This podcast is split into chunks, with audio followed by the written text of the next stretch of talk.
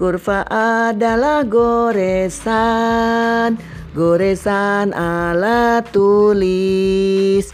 Tanpa gerakan mengangkat.